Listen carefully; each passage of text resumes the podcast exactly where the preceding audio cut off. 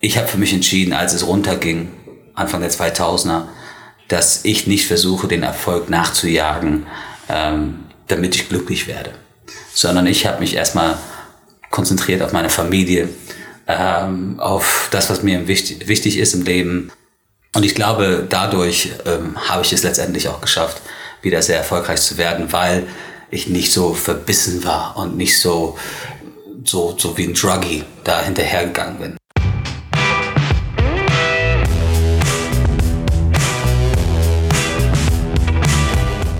Talk, der Interview-Podcast von Eventims Headliner Magazin. Herzlich willkommen zum Headliner Podcast. Und für diese Ausgabe haben wir erneut einen ganz tollen, wunderbaren Gast bekommen. Ich hoffe, du bist wunderbar, Angelo. Ich hoffe auch. ja, es ist Angelo Kelly von der Kelly Family, ähm, auch bekannt als Solo-Künstler inzwischen, beziehungsweise mit seiner eigenen äh, Family unterwegs. Und wir haben uns gedacht, wenn wir so ein bisschen über ähm, Live-Entertainment und die Magie von Live-Musik sprechen, da bist du doch sicherlich einer, der da sehr viel drüber zu sagen hat. Danke, dass ich hier bin. Ja, voll, wirklich danke. Also von unserer Seite auch nochmal danke, dass du hier bist, weil es hörte sich sehr, sehr stressig an. Du bist extra gerade aus dem Zug gesprungen, wo du einfach normalerweise durchgefahren wärst und hast einen Zwischenstopp eingelegt. Ja, ich bin gerade auf Autogrammstundentour, 15 Städte in irgendwie sieben, acht Tage, also immer zwei Stück pro Tag. Aber ich habe äh, auch drumherum äh, TV und Radio und solche Sachen.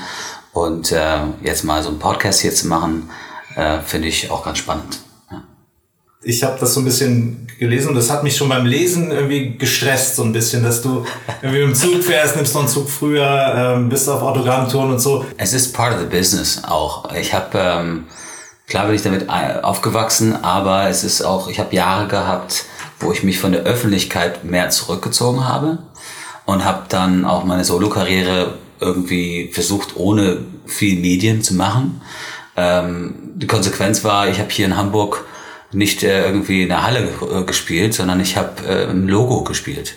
Äh, mit, der, mit der Säule in der Mitte, weißt du? Und äh, war auch geil, aber ähm, außer die Miete bezahlen kannst du, kannst du nicht wirklich gut davon leben.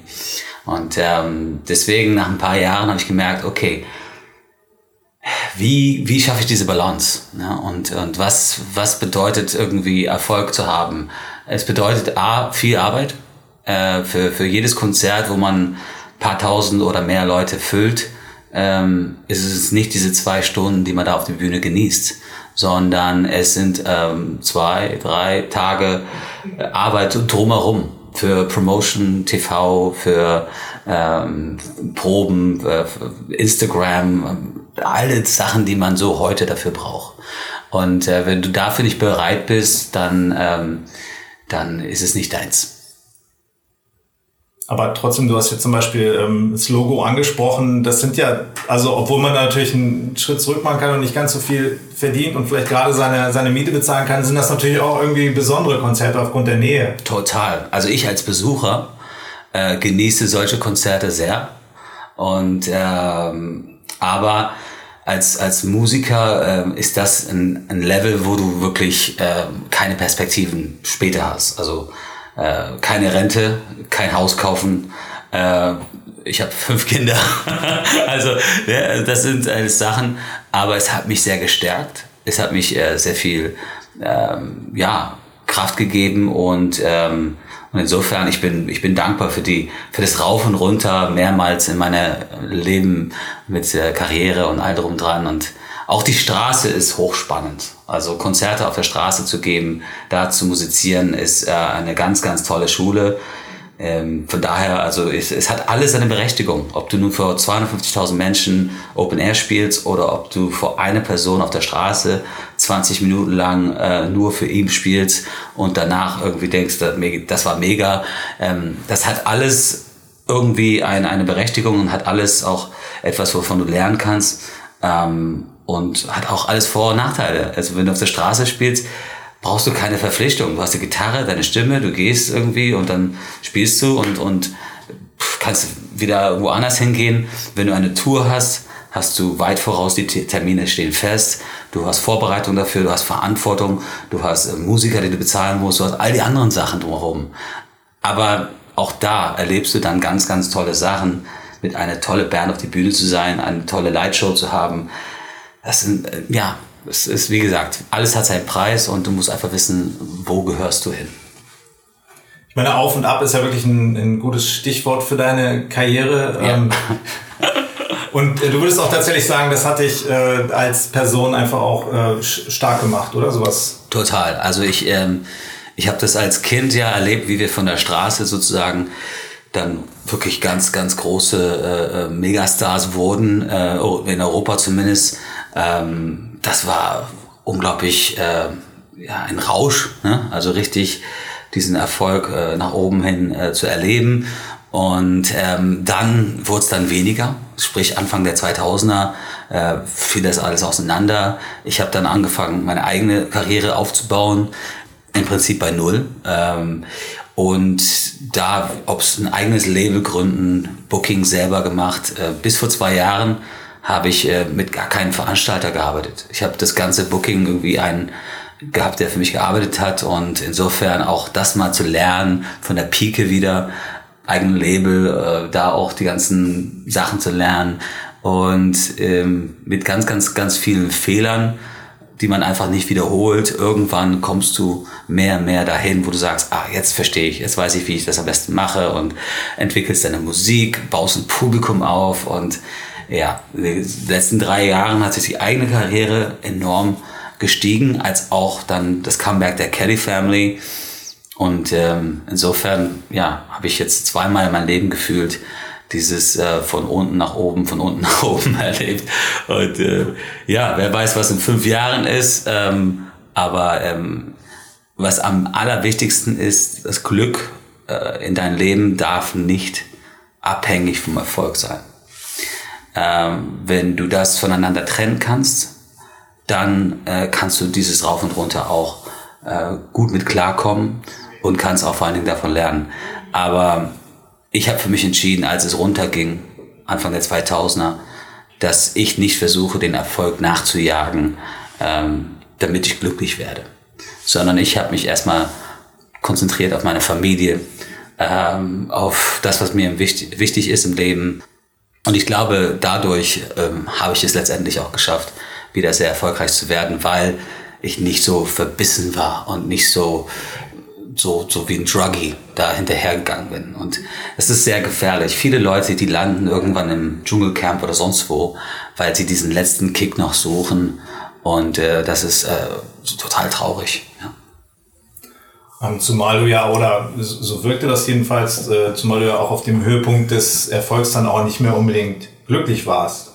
Oh, weiß ich nicht. Ich glaube, ähm, es lag nicht unbedingt am Erfolg, äh, dass, dass wir so Mitte, Ende 90er dass es uns als Familie nicht so gut ging. Es, es war, glaube ich, einfach, wir waren, wir waren in der Familie, waren wir einfach äh, bisschen verstritten und, und alle wollten irgendwo eigene Wege gehen und eigene Familien gründen und so. Und das, es hätte auch ohne diesen Erfolg sein können. Der Erfolg sicherlich bringt mehr Druck, mehr Aufgaben, mehr Verantwortung. Und wenn, äh, wenn du da nicht irgendwie stabil bist, ähm, dann ist es, bist du natürlich äh, viel, viel mehr vulnerable, also viel mehr ähm, nicht so geschützt. Ne? Ja. Aber wenn jetzt, du, du bist jetzt so gestählt, dass wenn jetzt morgen, ab morgen keiner mehr käme und du es nochmal machen müsstest, dann würdest du sagen, okay. Äh, ja, ich glaube schon. Ich glaube, dass ich, ähm, ich bin mittlerweile äh, davon losgelöst, dass ich weiß, äh, ich genieße diesen Moment. Äh, ich habe Ambitionen, sicherlich. Ich äh, versuche auch wirklich jedes Show, die ich gebe, auch im Vorfeld versuche, dass es auch von meiner Seite, dass ich alles tue, dass es voll wird. Ähm, ich bin nicht so jemand, so ein Künstler, der sagt, wenn es nicht so voll ist, dann war der Veranstalter schuld. Das ist der Klassiker. Wie oft ich das gehört habe. Das ist nicht gut. Es ist nie, für keinen Musiker gesund zu sagen, ach, der Veranstalter, der Club, der das. Weißt du, wenn keiner kommt, dann machst du als Band was falsch dann äh, strahlst du nicht das Richtige aus, ähm, irgendwie hast du nicht eine gute Fanpflege, whatever. Also, aber fass dir selber in die Nase zuerst. Und äh, am besten ist, du hast so alles am Start, dass sowohl du musikalisch was ausstrahlst, dass die Leute kommen wollen, als auch, dass du weiß, wie man kommuniziert, wie man sich auch ein bisschen vermarktet. Wenn du das alles zusammen hast, dann ähm, im Prinzip brauchst du fast keinen Veranstalter. Ja? Äh, und wenn du dann einen Veranstalter hast, der auch noch seine Arbeit gut macht, dann ist es äh, wirklich äh, explosiv. Ne? Aber, aber genauso, ja, wenn, wenn keiner kommen würde morgen, dann würde ich denken, okay, it sucks, ist scheiße. Aber ähm, erstmal habe ich dann in den letzten Jahren äh, davon gelernt, von der Vergangenheit und habe äh, Sicher Sicherheiten für später aufgebaut, äh, habe keine Kredite. Ähm, Im Prinzip kann ich jetzt aufhören zu arbeiten und äh, von daher, das ist das eine und das ist auch gut. Du sollst dich auch als Musiker so frei wie möglich machen, dass du ähm, im Prinzip, ob es läuft oder nicht läuft, dass du eigentlich äh, unabhängig davon bist. Aber ja, letztendlich, ich werde immer Musik machen und, und ähm, ich habe einfach viel zu viel zu erzählen. Von daher, ich, ob das für drei Leute oder in Theatern oder für 30.000, das ist einfach eine Frage, was gerade ähm, was gerade die Phase ist im Leben. Ne? Was ist denn Musik eigentlich aktuell für dich? Ist das äh, so der Ernährer? Ist das äh, Eskapismus oder ist das einfach immer noch Liebe? Also es fängt auf jeden Fall immer mit, äh, mit die Notwendigkeit, äh, sich auszudrücken. Also es ist nach wie vor etwas, was ich äh, liebe. Es ist nach wie vor, also nicht nur das Musizieren, sondern auch überhaupt Musik. Ich höre sehr viel Musik. Ich habe eine große Schallplattensammlung, ähm, die ich vermisse, wenn ich on the road bin. Ähm, und insofern, äh, Musik ist für mich nach wie vor Leidenschaft, Liebe, ähm, Ausdruck und ähm, Therapie und ganz viel anderes. Dann habe ich aber gelernt, vielleicht auf der harten Tour, habe ich gelernt zu sagen, aber dann bin ich bereit, auch hart dafür zu arbeiten. Und ich bin auch bereit, wirklich zu analysieren, zu schauen, wie kann ich meine Musik am allerbesten äh, an die Menschen bringen und wie kann ich davon auch leben. Und aber die Anordnung, die ist wichtig. Ähm, es ist so, ich, man sollte nicht irgendwie Schuhe verkaufen, bevor man überhaupt Schuhe gemacht hat. Man sollte versuchen, erst richtig gute Schuhe zu machen und dann schaut man und denkt, okay, gut, jetzt schaue ich, wie kann ich das präsentieren? Wie kann ich das verkaufen? Ich glaube, du kannst ein guter Businessman sein und trotzdem ein guter Künstler sein. Nur die Frage ist, was bist du zuerst? Und wenn die Anordnung richtig ist, dann kannst du nach wie vor deine Kunst machen, kannst nach wie vor diese Momente haben, wo du völlig bei dir bist und deinen Song schreibst. Und dann erst im Studio, wenn du es fertig hast, denkst du, könnte das ein Hit werden oder nicht? Mal gucken. Ja. Aber dieses Hinsetzen, ich schreibe jetzt einen Hit, äh, habe ich noch nie gemacht und ich wüsste auch nicht, wie das geht. Ähm, ich hatte Glück, dass ich einige Hits geschrieben habe, aber, ähm, aber so sind sie nicht entstanden. Und das ist mir echt ein Rätsel, wie manche tatsächlich das so machen. Und äh, Respekt, dass die es vielleicht auch hinkriegen. Aber ich glaube, es gibt durchaus viel, viel, viel, viel mehr Leute, die versuchen, einen Hit zu schreiben und es niemals ein Hit wird, als äh, die, die es äh, versuchen zu schreiben und es wird ein Hit. Also ich, ich denke trotzdem, dass das eine ganz, ganz kleine Prozent ist. Ja. Ja, ich meine, wenn das, wenn das entschlüsselt worden wäre, wie man, was, was die Formel ist für Korrekt. den guten Hit. Ja.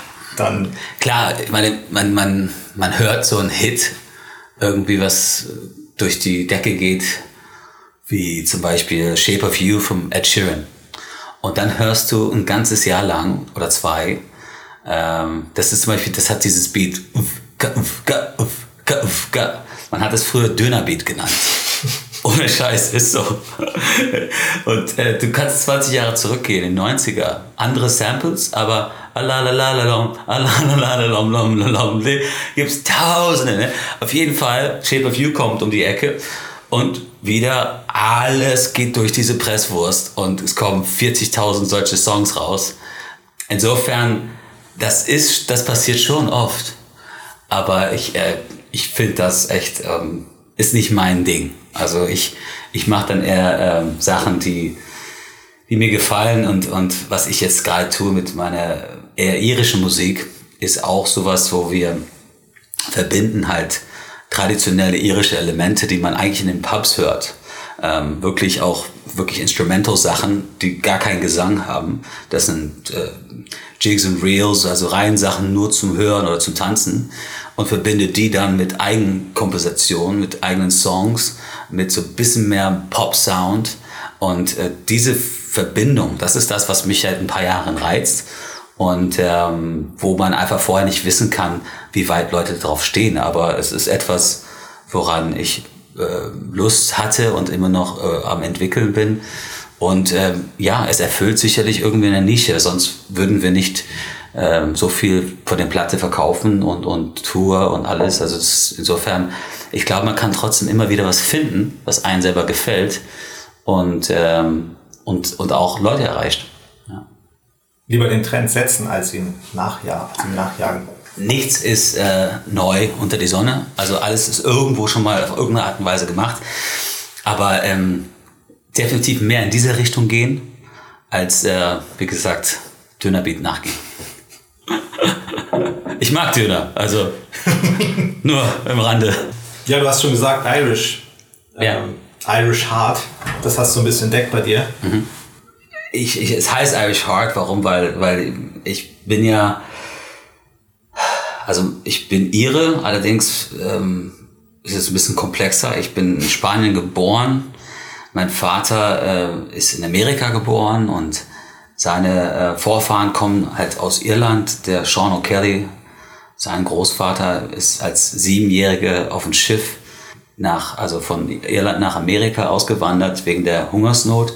Und, ähm, und irgendwie, weißt du, ich habe sehr, sehr viele Länder gelebt und man fragt sich dann einfach, wo, wo man her, herkommt. Ne? Man, man ist so ein Produkt aus allem irgendwie, aber man fragt sich dann doch ein bisschen, was ist meine Herkunft und was, wo, wofür schlägt mein Herz. Ja? Und, äh, und ich habe das mehr und mehr in, in, in mein Leben mehr und mehr irgendwie entdeckt und, und verstanden, dass, dass ich mich einfach ähm, in Irland am wohlsten fühle und zu Hause fühle, angekommen fühle.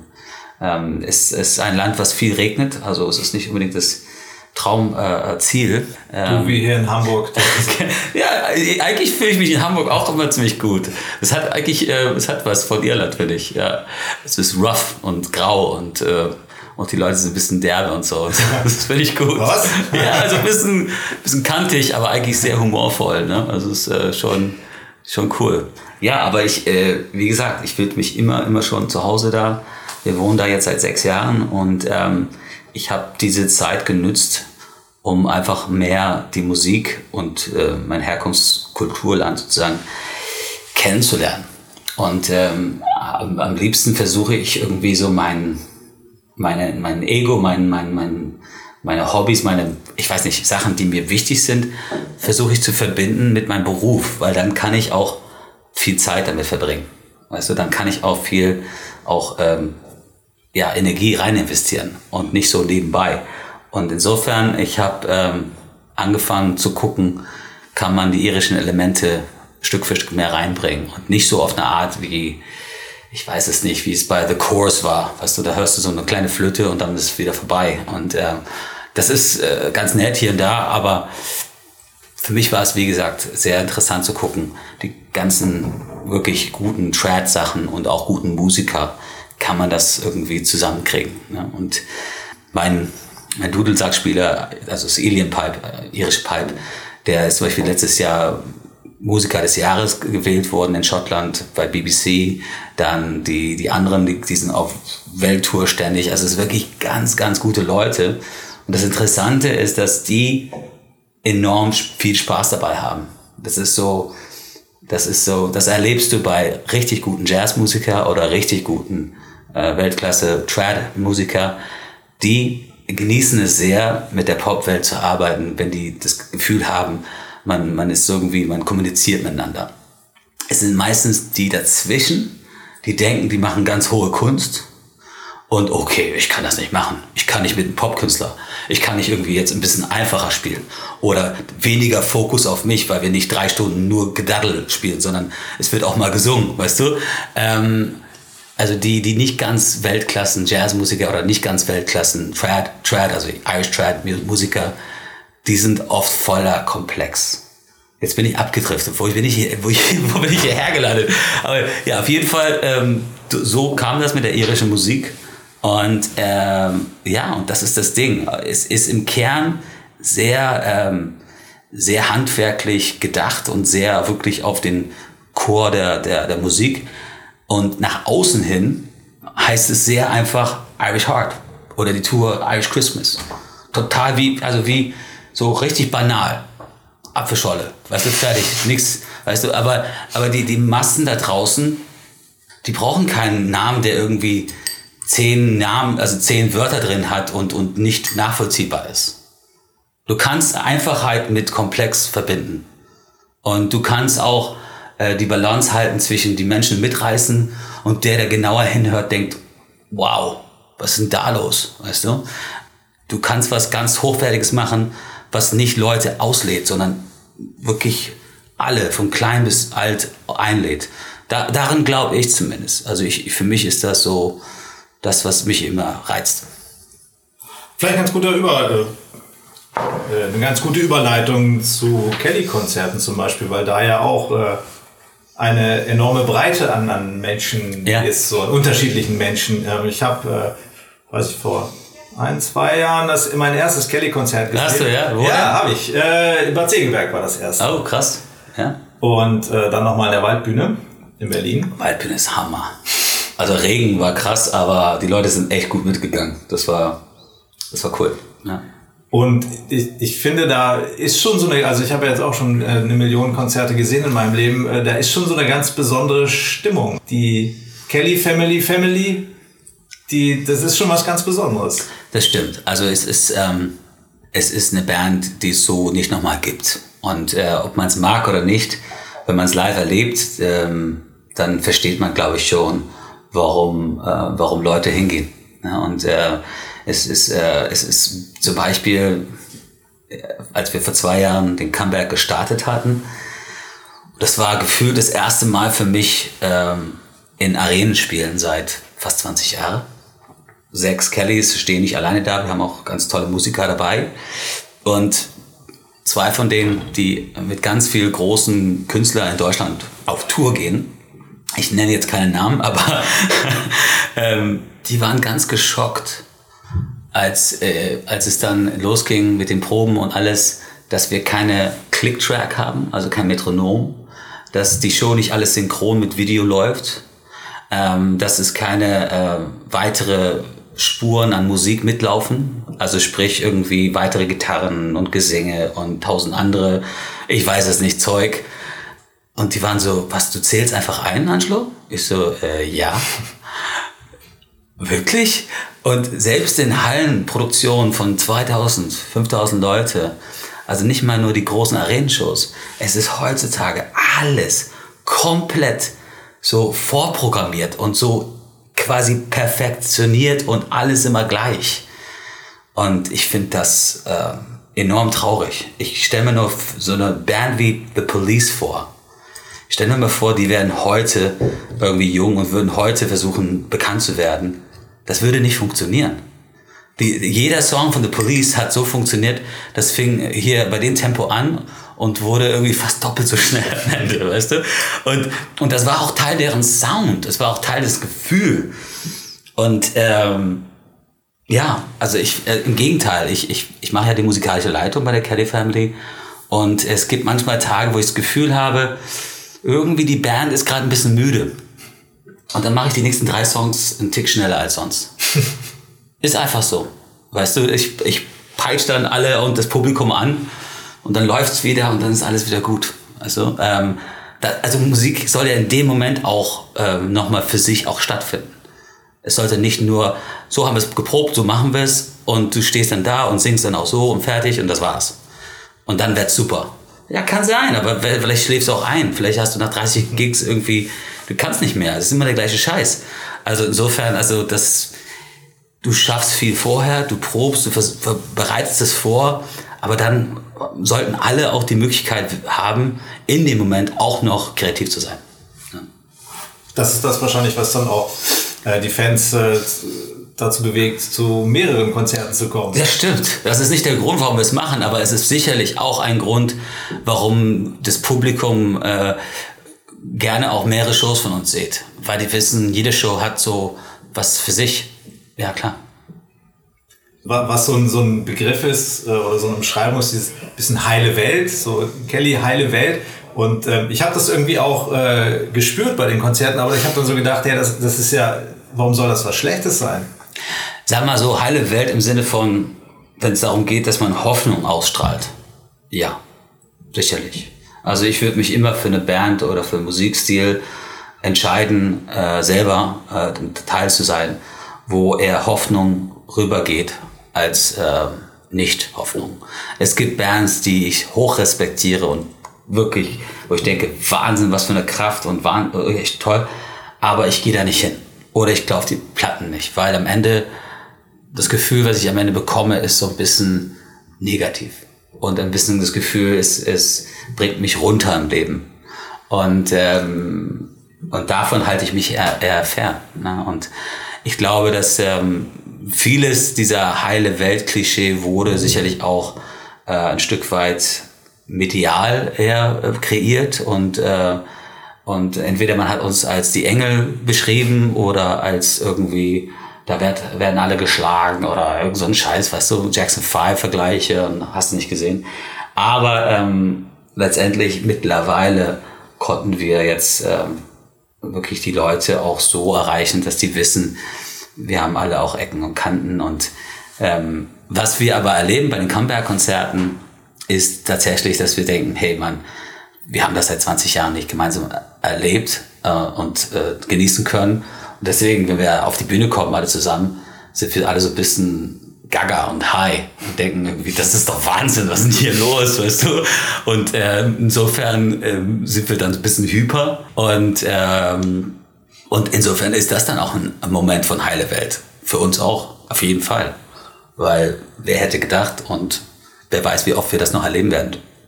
Und es ist ja auch schön, dass man irgendwie äh, als Band zumindest für einen kleinen Moment die Welt ein bisschen besser machen kann.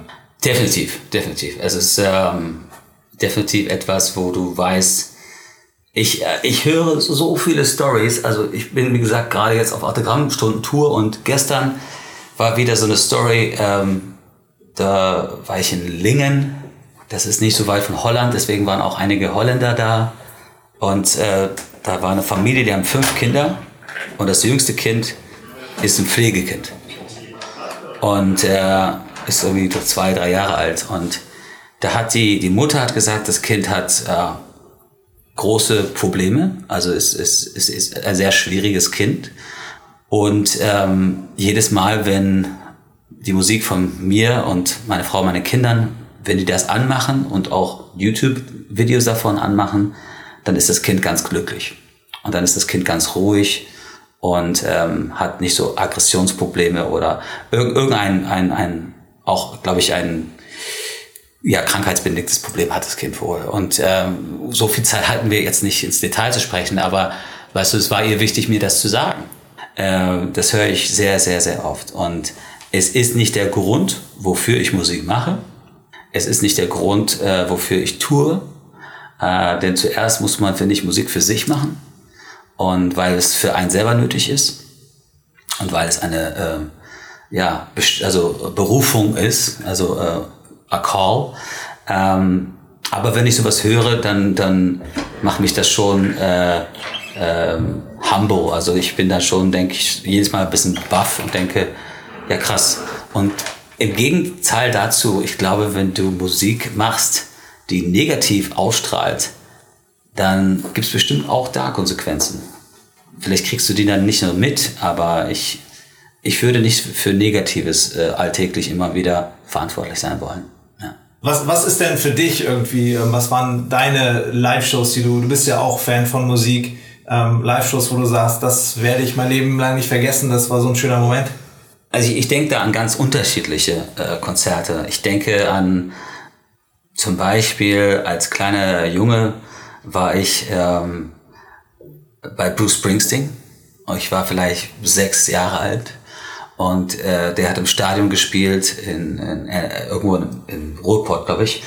und ähm, hat ja dreieinhalb, vier Stunden Konzert mit der E Street Band. Und äh, da war ich wochenlang danach, habe ich nur irgendwie versucht, bei unseren kleinen Zeltkonzerte, die wir hatten, habe ich dann immer versucht, so, äh, so einen auf Rockstar zu machen. Also bei Songs, die Kindersongs waren oder so. Und äh, das hat mich total geprägt. Aber ich habe auch, auch viele andere Arten von Konzerten. Also ich bin immer wieder gerne bei Jazzkonzerten. Äh, das genieße ich sehr. Auch so Jazzfestivals finde ich toll. Oder zum Beispiel, ähm, ich, als Alicia Keys zum Beispiel, als sie da gerade ihren ersten großen Hit hatte, spielte sie im E-Werk in Köln. Und dann bin ich spontan dahin, habe äh, eine Abendkasse Karten gekauft und äh, bin da angestellt, bin rein, dann irgendwie zwei Stunden da gestanden, mitten von der Masse und warte auf dieses Konzert. Und das war für mich ein Moment nach langer, langer Zeit das erste Mal ein Konzert zu erleben als normaler Besucher. Äh, dieses Bewusstsein von den ganzen Prozedien davor.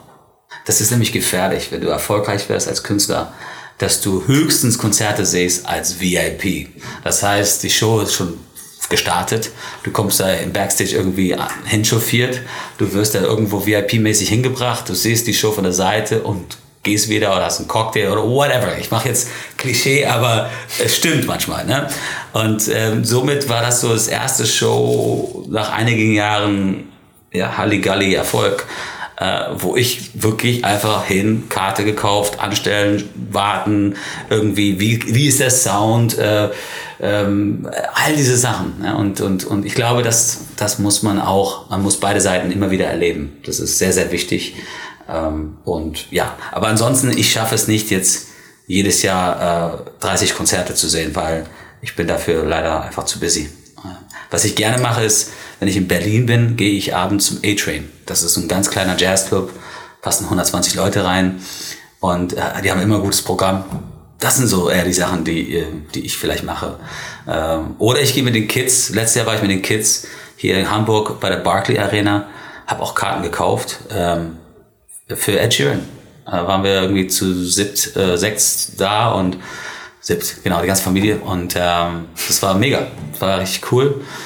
Zwar ständig von irgendwelchen Leuten irgendwelche Selfies, aber ähm, fuck it. Ist halt, ist halt so. Ne? Ich finde es faszinierend, was Live-Musik mit einem machen kann. Also ich habe schon bei Konzerten selber gestanden, wo ich dachte, das ist so unfassbar geil gerade. Ich könnte jetzt sterben und es wäre völlig okay. Ja. Das gibt's auf jeden Fall, wo du in dieses Ekstase reinkommst, wo du denkst, äh, Wahnsinn und du springst und machst und tust und alles. Ähm, genauso gibt es aber Momente, wo du nach einer Stunde denkst, jetzt könnte es eigentlich vorbei sein. du hast dich ewig gefreut und du stehst da und dann denkst du irgendwann so, weißt du was, es reicht. Nein, es ist sehr unterschiedlich und ähm, aber auch das ist ein Teil des Live-Erlebnisses, dass du auch nicht immer eine Garantie auf, ähm, auf Glück hast sondern dass du auch ein bisschen probieren musst. Du musst ja auch ein paar Sachen anschauen, damit du äh, mal zufrieden bist oder auch mal einen Moment hast, wo du denkst, das hat mich jetzt als Mensch verändert. Ja? Wie viele Filme schaut man? Und äh, ich glaube, so der letzte Film, der mich wirklich wochenlang nachdenklich gemacht hat, war äh, A Star is Born. Da, das habe ich zweimal im Kino gesehen. Das habe ich irgendwie immer wieder ist ihm durch den Kopf gegangen. Ne? Und das passiert auch nicht jeden, jeden Tag. Ne? Aber wenn ich nicht oft ins Kino gehen würde, würde mir das gar nicht passieren. Insofern, it's part of the game. Ja. Aber wenn wir schon über Oscar-Filme reden, ähm, dann kann man ja auch über Bohemian Rhapsody sprechen. Hast du den gesehen? Ich habe den gesehen. Ähm, ich konnte bei denen nicht so abschalten. Es ist wahrscheinlich jeder anders irgendwie äh, ergangen damit, aber bei A Star is Born ist es halt, du kannst in diese Geschichte dich rein, reingehen und die Songs auch entdecken. Bei Bohemian Rhapsody ist es halt immer der Vergleich. Du hast immer den Vergleich zu, zu Freddie Mercury. Und, äh, und ich habe immer, also höchstens, es gab Momente, wo ich dachte, boah, der Schauspieler, der macht das ziemlich gut. Aber ich habe immer noch gedacht, der Schauspieler macht das richtig gut. Und ich, hab, ich war nicht, ich konnte mich nicht wirklich loslassen und sagen, wow, Freddie Mercury, das wusste ich nicht über ihn. Oder Wahnsinn, was für ein Moment. Und, und ich, ich erlebe was anderes von jemand, den ich dachte, ich kenne. Nein, für mich war es die ganze Zeit, der Schauspieler macht es ganz gut gerade oder mal nicht. Oder pff, wer erzählt das gerade? Sind das die anderen Bandmitglieder oder durch welchen Filter wird es gerade gepackt? Weißt du, das ist, äh, dafür bin ich vielleicht auch zu viel in dieser Branche gewesen, zu viel erlebt, um, um das so einfach so mitzugehen. Weißt du? Es ist auch irgendwo, auch da, auch dieser Film ist Showbusiness. Zumal ja auch irgendwie gefühlt die Hälfte gar nicht so wirklich stimmt. Ich glaube auch. Ich glaube, dass da wirklich viel, ähm, man hat versucht, das, das Ganze ein bisschen, ein bisschen Kante zu geben, aber letztendlich ist es einfach nur ein riesen Marketing-Gag. Ne? Aber ich habe so überlegt, könnte man sowas nicht auch mit der Kelly Family machen? Das ist doch auch ein, ein, ein nettes Thema, was viel hergibt. Ähm, die Geschichte der Kelly Family ist ähm, mindestens, mindestens genauso stark und wichtig und, und auch ähm, unser Kapital, äh, böses Wort, wie die Musik. Die Geschichte ist auch das, warum Leute kommen. Und die Geschichte ist auch das, was uns stark macht. Denn äh, wir haben eine sehr, sehr ungewöhnliche äh, Leben hinter uns alle. Und äh, das, was wir vorgelebt haben, das, was wir gemacht haben, riskiert haben, äh, auch mein Vater und meine Mutter, wie sie gestorben ist, all diese Sachen, ist auch das, was wir Menschen geben wir geben nicht nur Musik, wir geben auch unsere, unsere Leben. Und äh, von daher als Film oder als Netflix, äh, Amazon-Serie prädestiniert, definitiv. Aber ob das irgendwann klappen wird, ist eher eine Frage von uns und nicht von irgendwelchen, die das machen wollen. Sondern es ist eine Frage, schaffen wir das als Familie, als Band, zu unserer Lebzeit sowas zu machen? das ist halt echt so, so ein Ding, weißt du, wie schreibst du, weiß ich, ich, wenn ich irgendwann meine Biografie schreiben sollte, und hoffentlich mache ich das echt ganz, ganz, ganz äh, spät, wenn ich alt bin. ich weiß noch, wie Ronan Keating irgendwann mit, ich glaube, 19 oder mit 20 eine Biografie rausgebracht hat. Oh mein Gott! Ähm, ja, ich habe mir da geschworen, ich mache das nie, weißt du? Ähm, Nee, aber ich, ich glaube, weißt du, wenn ich eine Biografie irgendwann schreibe, wie soll ich eine, ein Buch über mein Leben schreiben, ohne es auch über viele meiner Geschwister zu sagen? Weil viele der Sachen, die ich erlebt habe, oder wo ich ein Problem hatte, oder, oder, oder, da ist jemand anders auch irgendwo ein Teil davon, oder der Grund. Ne? Und insofern ist das sehr delikat irgendwo, weißt du? Weil letztendlich ist es auch nur deine deine Perspektive, wie du das erlebt hast, was es mit dir gemacht hat, positiv und negativ. Deswegen einen Film zu erzählen, das, ähm, das wird nicht leicht. Ich, ich sah den Ben Becker vor ein, zwei Jahren irgendwo. Und dann, äh, der ist ja echt verrückt. Dann, der, aber, aber äh, Wahnsinns Ausstrahlung hat er. Und, äh, und dann habe ich ihm gesagt, weißt du was, ich glaube, ich glaub, wenn, wenn wir irgendwann mal einen Film machen über unsere Geschichte, dann müsstest du meinen Vater spielen. Ich glaube, der wäre, weil der hat so eine, diese Mischung zwischen, zwischen Wahnsinn und unheimlich charismatisch. Ne? Und ähm, ja, aber deswegen, weißt du, das ist jetzt nur einer von vielen Charakteren in diesem Ding, weißt du? Deswegen, ähm, es wäre sehr reizvoll, aber ob wir das jemals schaffen, I don't, I don't know. I don't know. Auf jeden Fall nochmal zu deiner eigenen äh, Biografie. Die solltest du sicherlich nicht schreiben, wenn du danach noch mit deiner Family auf Tour gehen willst. Also mit der Camp -Camp. Genau, genau. Deswegen, ich, ich warte, bis es wirklich vorbei ist, weißt du? Und, und dann die große Abrechnung. oh mein Gott. Nee, alles schon längst abgelehnt, schon oft. Ja, vielleicht nochmal zu deinen eigenen äh, musikalischen Erlebnissen oder auch Vorbildern. Ich meine, ihr habt ja den Soundtrack für, für die Jugend vieler Menschen damals geschrieben. Was war denn so der Soundtrack deiner Jugend? War, warst du das dann selber oder? Also ich habe ähm, natürlich auch so Bands gehabt, die meine Jugend geprägt haben. Anfang 90er war ist auch die Grunge-Zeit. Und ich weiß noch, wie ich als ähm, Elfjähriger in der, in der Tankstelle eine Kassette von Pearl Jam gekauft habe. Und ähm, ich hatte nicht viele Kassetten.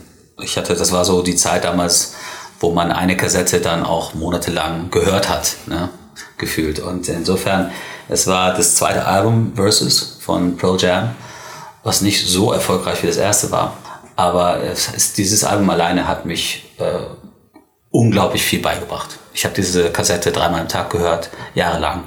Und äh, ob's ob's Songwriting oder der Drummer oder der Sound, ähm, die Energie von diesem Album, es war live eingespielt im Studio zusammen, nicht irgendwie alles hintereinander und so, von ganz vielen Perspektiven, von ganz vielen Sachen, die ich auch später erst wirklich verstanden habe, hat dieses Album mich sehr geprägt. Und äh, Bruce Springsteen hat mich als Songwriter geprägt, was ich später erst verstanden habe, ist, dass er sozusagen wiederum von Bob Dylan geprägt war. Und ähm, ja, und so hast du natürlich auch dieses Singer-Songwriter-Lineage, also dieses Tradition da. Und erst dann ein bisschen später, mit 14, 15, habe ich die Liebe zu Jazz entdeckt durch meinen Lehrer Bill Cobham und ähm, und ja, ich wollte mit 15, 16 wollte ich nach nach äh, New York ziehen und äh, Jazzmusiker werden, bis ich dann verstanden habe, dass äh, eigentlich äh, ja Miles Davis, John Coltrane, äh, die sind alle schon längst tot und äh, dass diese Jazzszene nicht mehr die gleiche ist. Das ist einfach auch, auch eine gewisse, naja, auch eine gewisse Zeit war. Ne? Und von daher gab es viele Phasen musikalisch, die mich geprägt haben. Und ähm, ja, insofern, das, ähm, das ist sehr bunt gemischt. Kannst du die Pearl Jam Platte heute noch hören oder ist das einfach? Ich kann dieses Album immer noch hören. Und wenn ich sie heute höre, dann darf ich sie nicht auf der Autobahn hören, weil sonst fahre ich irgendwie 300 Sachen. Weißt du? Das ist einfach eine Wahnsinnsenergie-Platte und ähm, es ist immer noch für mich eine meiner wichtigsten Alben ever. Ja.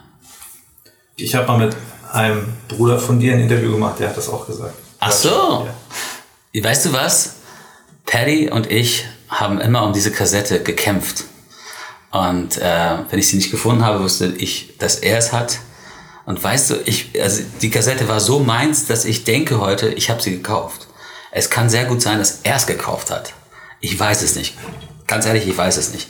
Dann habe ich es immer ihm weggeklaut. Das kann auch sein. Ja. Nee, er hat tatsächlich auch erzählt, die erste Kassette, die er gekauft hat, war Pearl. Insofern. Er lügt. Meine Kassette. Aber eure Band anscheinend. Total, total. Wie ist es denn heute? Ich meine, deine Kids sind ja längst eigenständige Menschen mit eigenem Musikgeschmack vermutlich. Hast du von denen jetzt schon mal musikalische Inspiration erhalten? Irgendwas Tolles äh, bekommen? Ja, ich krieg durch meinen Kids, äh, auf einer Seite versuche ich die äh, irgendwo musikalisch zu manipulieren, dass ich dann den ganzen Tag laufen Schallplatten bei uns und äh, da läuft viel Jazz, da läuft alles Mögliche und ich versuche den Kindern so ein bisschen so, ne, so zu zu steuern, dass die später zumindest sowas hören können. Und, äh, Unterschwellig im Schlaf dann auch. Ganz genau, so sieht's aus. Äh, nein, aber ich glaube, wenn du, wenn du mit Musik aufwächst, was du hörst im Haus, dass dieses Musik dir wirklich auch, ähm, ja, es ist wie eine Sprache. Du lernst die kennen und du lernst sie zu verstehen. Und ich glaube, wer zum Beispiel indische Musik das allererste Mal hört und ähm, der hört den Unterschied zwischen den verschiedenen Künstlern nicht direkt, weil es ist so so so so exotisch. Und das ist so ähnlich, wenn du Jazz das erste Mal hörst, Bebop Jazz, du kannst irgendwie zehn verschiedene Blue Note Platten von den 50ern äh, anmachen, die teilweise auch ähnliche Musiker drin haben, also wie Ron Carter hat gefühlt jede Platte da gespielt auf Bass. Und du, du hörst den Unterschied erstmal nicht. Aber lernst du diese Sprache dieser Musik kennen, sind das Weltenunterschiede. Sind die Komposition, die, die, die, die Momente, die Kombination der Musikern, die Improvisation, all diese Sachen. Es ist komplett was anderes. Das ist wie schwarz und weiß. Und ähm, ja, und deswegen, dass, äh, ich glaube, dass, dass die Kinder, wenn die so mit Musik aufwachsen, dass die später einfach dafür mehr empfänglich sind. Das ist die Hoffnung für mich. Auf der anderen Seite, die werden älter und kommen in Teenie-Alter und haben ihre Spotify an und dann läuft da Ariana Grande oder irgend so ein Zeug und ich denke, oh Gott, mach das aus. Weißt du? und, und, dann, dann, weißt du, dann mache ich so die Sachen, die, äh, die früher die anderen gemacht haben. So, das ist keine Musik, weißt du, der Klassiker. Früher war alles besser, also die ganze, die ganze Quatsch. Nein, aber ich bin auch für neue Musik immer immer offen und lerne es auch teilweise durch die Kids. Äh, ich bin auch mit Hip-Hop aufgewachsen und höre auch rein in die neuen Sachen. Und äh, genauso, äh, ja, also ist so, so, so, so, so eine Band wie Outcast Ne? Also das ist mit Andre 3000 fand ich immer unglaublich inspirierend, was er gemacht hat. Ne? Ähm, von daher, ich kann schon da also ein bisschen auch mich von inspirieren lassen. Aber es gibt manche Sachen, da merke ich, ich werde älter. Weißt du, wenn da, wenn es in den Text da nur um irgendwie nicht jugendfreier Quatsch geht und so dermaßen über Bord, weißt du, ich frage mich dann, was soll das? Das ist echt zu hart auch, auch wie teilweise junge Frauen sich so wirklich so total degradieren damit. Also ich finde, da sollten, da sollten Feministen eher auch mal sagen, hey, komm, hab ein bisschen mehr Selbstrespekt. Weißt du, das ist echt, echt krass. Und da sage ich dann, wenn meine Kids noch jung sind, sage ich, nee, das, das hörst du nicht. Das kann modern klingen, das kann auch echt so technisch sein und so weiter und so fort. Aber wenn das von, von, von der, das Moralische so unterirdisch ist, da muss man als Eltern einfach sagen, jetzt nicht. Wenn du 16 bis 18 bist, ich kann es nicht verbieten, aber ich glücklich bin ich darüber nicht. Weißt du? Neue Generation, da ist ja auch mal äh, Social Media ein großes Thema. Äh, du bist ja natürlich auch selber aktiv ja, bei Insta muss, und so weiter. Ich muss, es ist ja, du willst gar nicht. Ich muss, einfach. Nein, nein. Nein, weißt du, das äh, Lustige ist, in den 90ern haben wir als Band Erfolg gehabt ohne Internet. Das heißt, das war noch das alte Record-Business, Touring-Business, Plakate, irgendwie ein paar Radiointerviews, wetten das machen, das ist so irgendwie, ne? Monate im Studio sein. und, ähm, und heute ist es eine ganz andere Welt. Ja. Aber ich habe als äh, 15-, 16-Jähriger habe ich einmal meinem Vater was gesagt, was ich erst Jahre später derjenige, der im Raum war, mir das gesagt hatte ähm, mein Vater wollte nicht äh, eine Website und wollte nicht ins Internet mit der Kelly Family. Und es war so langsam am, am Brodeln, es wurde wichtiger Stück für Stück, aber es war immer noch früh. Und jemand, der ein sogenannter Marketingberater äh, war, ähm, der hat äh, versucht, meinen Vater zu überzeugen. Äh, wir, ihr braucht eine Website, ihr braucht eine Website. Und mein Vater so, ach, was ist das? Quatsch. Nee, nein. Dann lief ich wohl vorbei und mein Vater sagte, Angelo, komm mal rein. Und ähm, fragte mir, Angelo, was, was hältst du von Internet? Diese Frage, was hältst du von Internet? Aber wie gesagt, andere Zeit. Und ich sag zu ihm, wieso sollten wir mit einer Pferdekutsche äh, reisen, wenn alle schon Autos fahren? Und, äh, und genau so ist es heute. Genauso ist es heute, wenn du Social Media nicht machst, musst du nicht, aber alle anderen machen es und alle anderen erreichen Menschen damit. Und von daher, ich finde, du musst dir erst eher so die Frage stellen, wenn du es machst, wie machst du es? Äh, wo sind für dich die Grenzen? Wie ist es für dich irgendwie deine Handschrift? Ne? Nicht alles nachmachen, aber irgendwie am Weg finden, dich zu sein.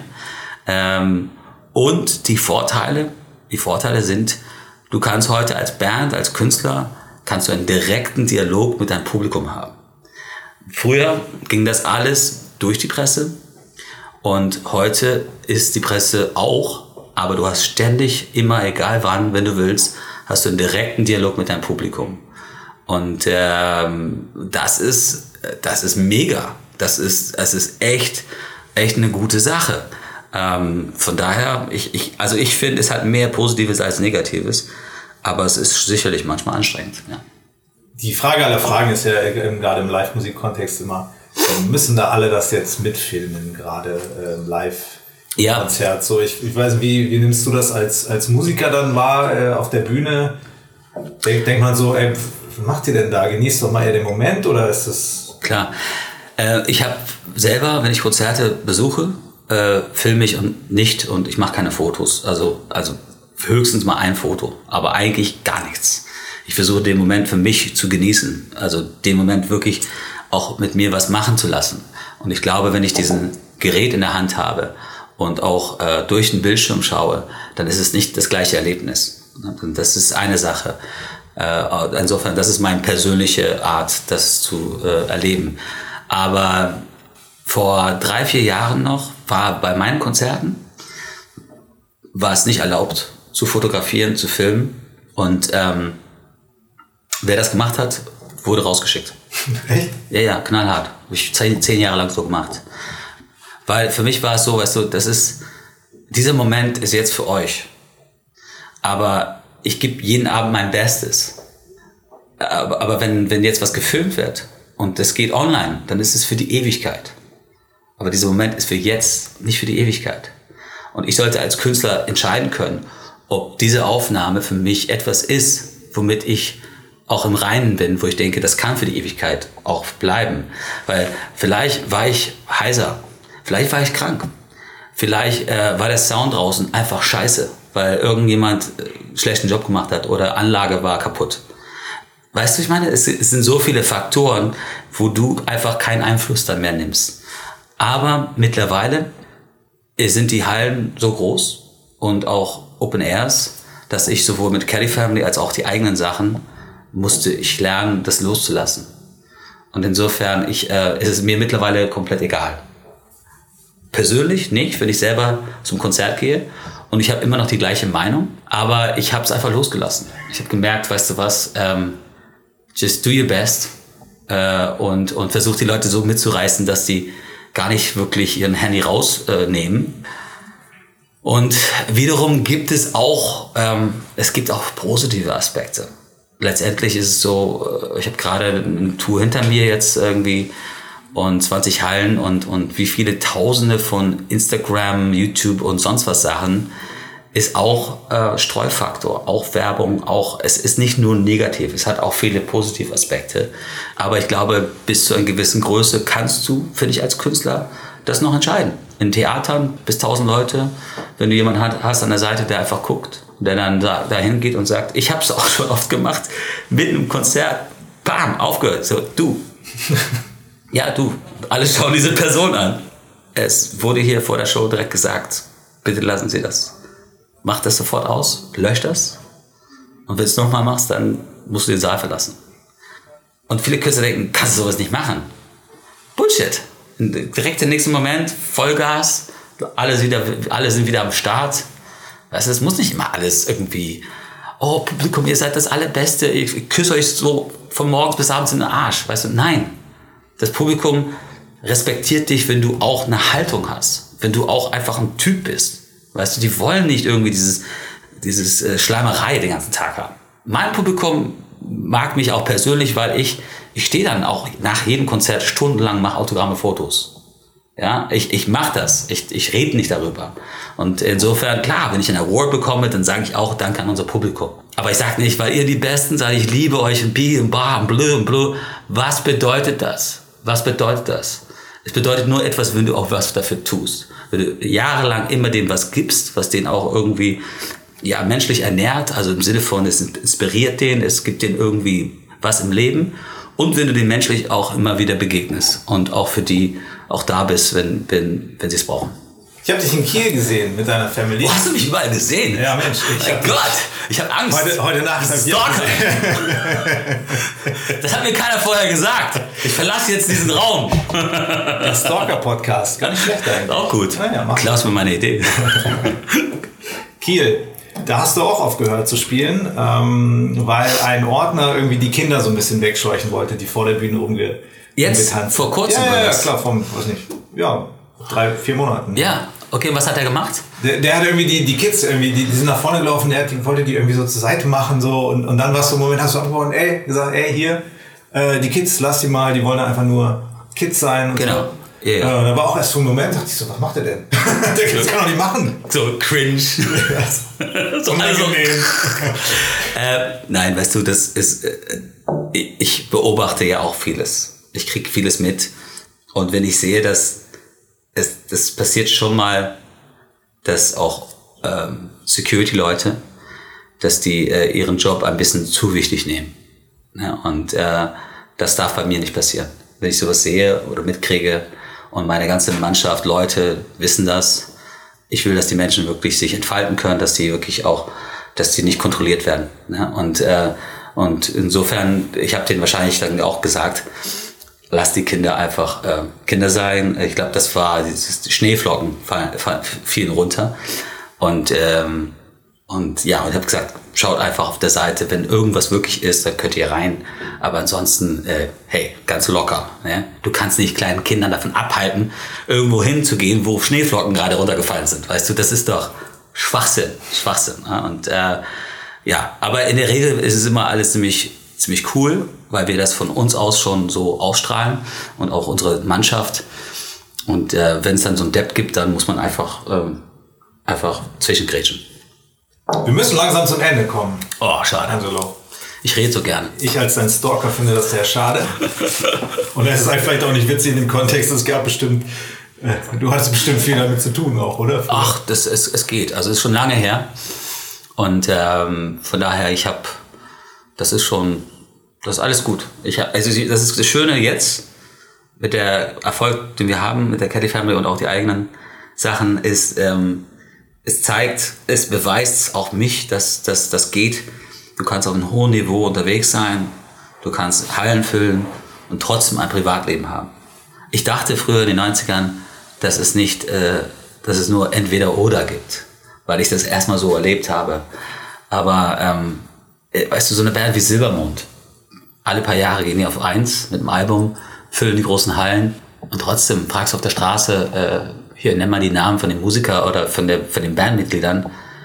Die Hälfte der Leute vielleicht Steffi und der Rest nix. Und äh, insofern, äh, ja, ist, das, das ist halt das, was wir in den 90ern erlebt haben, war dieses, dieses absolute Extremität.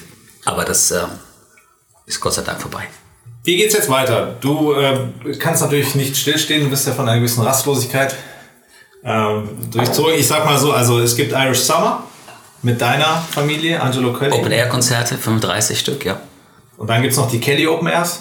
Die gibt es davor. Ähm, ich habe das dieses Jahr gesagt, ich mache das nicht wie letztes Jahr parallel hin und her, hin und her, teilweise am gleichen Wochenende, sondern es gibt zuerst die acht Open Air Shows äh, mit meinen Geschwistern Ende Mai bis Mitte Juni. Und dann fange ich an mit äh, meiner Irish Summer Tour. Äh, das ist die einzige Tour, die ich mit meinen Kids, meiner Frau dieses Jahr habe. Ähm, und ähm, wir werden dann eher in diesem Jahr auch ein neues Album arbeiten wollen und äh, irgendwann dann rausbringen. Nicht dieses Jahr. Ähm, und ja, und dann Ende des Jahres bin ich mit meinen Geschwistern on Tour. Wir, ja, wir zelebrieren dieses Jahr 25 Jahre Over the Hump. Over the Hump ist für uns so, was für The Eagles Hotel California das Album war oder vielleicht ähm, ja, ich glaube, jede Band oder Künstler hat sicherlich so ein Album, ich glaube, Grönemeyer war es Bochum, ne? wo, wo man wirklich so das Gefühl hat, da passt alles. Die Songs, Momentum, ähm, alles, Timing. Und ähm, für uns war es Over the Hump und äh, wir gehen auf Tour, dass wir sagen, wir spielen das ganze Set, das ganze Album am Stück, der erste Teil der Show haben wir noch nie gemacht und auch einige Songs im Album haben wir ewig nicht live gespielt. Also das ist echt irgendwie spannend, aber auch eine Herausforderung. Gerade auf dich kommt da ja einiges zu. Wieso, ja? Ach so, gut, ja. Also das Ding ist, ich habe äh, die musikalische Leitung. Das heißt, ich kann sagen, du da, du singst das. ähm, Joey. Genau, Joey. Die Brücke an. nee. Und ähm, ich spiele ja viel Schlagzeug bei den Kellys, also das ist, äh, das genieße ich auch. Und dann, ähm, genau, das haben wir, äh, diese Tour und den zweiten Teil der Show können wir dann wirklich dieses Repertoire der letzten 40 Jahren irgendwie äh, für uns zusammen, ja, bauen, wo wir sagen, das, das macht Sinn. Und dann haben wir gerade auch äh, veröffentlicht, dass wir nächstes Jahr, also meine Frau, ich und die Kids äh, unsere nächste Irish Christmas Tour machen. Die letzte war ja überall voll und äh, hat uns so in die Hallen zwischen zwei und 6.000 Leute gebracht. Und jetzt ähm, haben wir für nächstes Jahr 2020 haben wir dann eine neue Irish Christmas Tour. Und äh, da werden wir Barclay Arena, Olympiahalle, Mercedes-Benz, also richtig große Hallen machen. Aber wir wir sind bereit dafür. Wir haben es Stück für Stück aufgebaut. Wir haben die letzte Show ähm, hatten wir in der Westfalenhalle mit ähm, 8000 Leute und äh, das hat super funktioniert. Die Leute waren bis ganz hinten echt äh, voll dabei und die Produktion hatten wir so, dass es wirklich überstrahlt hat und äh, und deswegen bin ich davon überzeugt, dass wir das gut machen können. Und wäre das nicht so funktioniert, hätte ich das Gefühl gehabt, irgendwie da verlieren wir einfach so die Nähe zu den Leuten, dann würde ich sagen, nee, das machen wir es nicht. Ja, aber das ist insofern für uns jetzt auch ein spannendes Next Step. Okay, es gibt viel zu tun. Ähm, unter anderem einen Zug zu bekommen in wenigen Minuten, ja, weiß ich nicht. Ich muss zur Weltstadt Flensburg. Und, aber ohne Scheiß, ich war ewig nicht in Flensburg und äh, freue mich. Also es ist äh, cool. Kommen auch ein paar Dänen rüber. Ähm, ich bin zu selten in Dänemark, weil ich da nicht genug fülle. Wenn ich da vor 500 Leuten spiele mit einer Produktion, wofür du eigentlich 1000, 2000 brauchst, dann macht es keinen Sinn. Und dann schreiben die ständig, wann kommst du nach Dänemark? Wann kommst du nach Dänemark? Also, ja, Autogrammstunde, vielleicht sehe ich ein paar heute. Vielen Dank, dass du dir die Zeit genommen hast, hier nochmal vorbeizuschauen beim Headliner Podcast. Danke auch. Hat Spaß gemacht. Mir auch. Vielen Dank. Tschüss. Alright.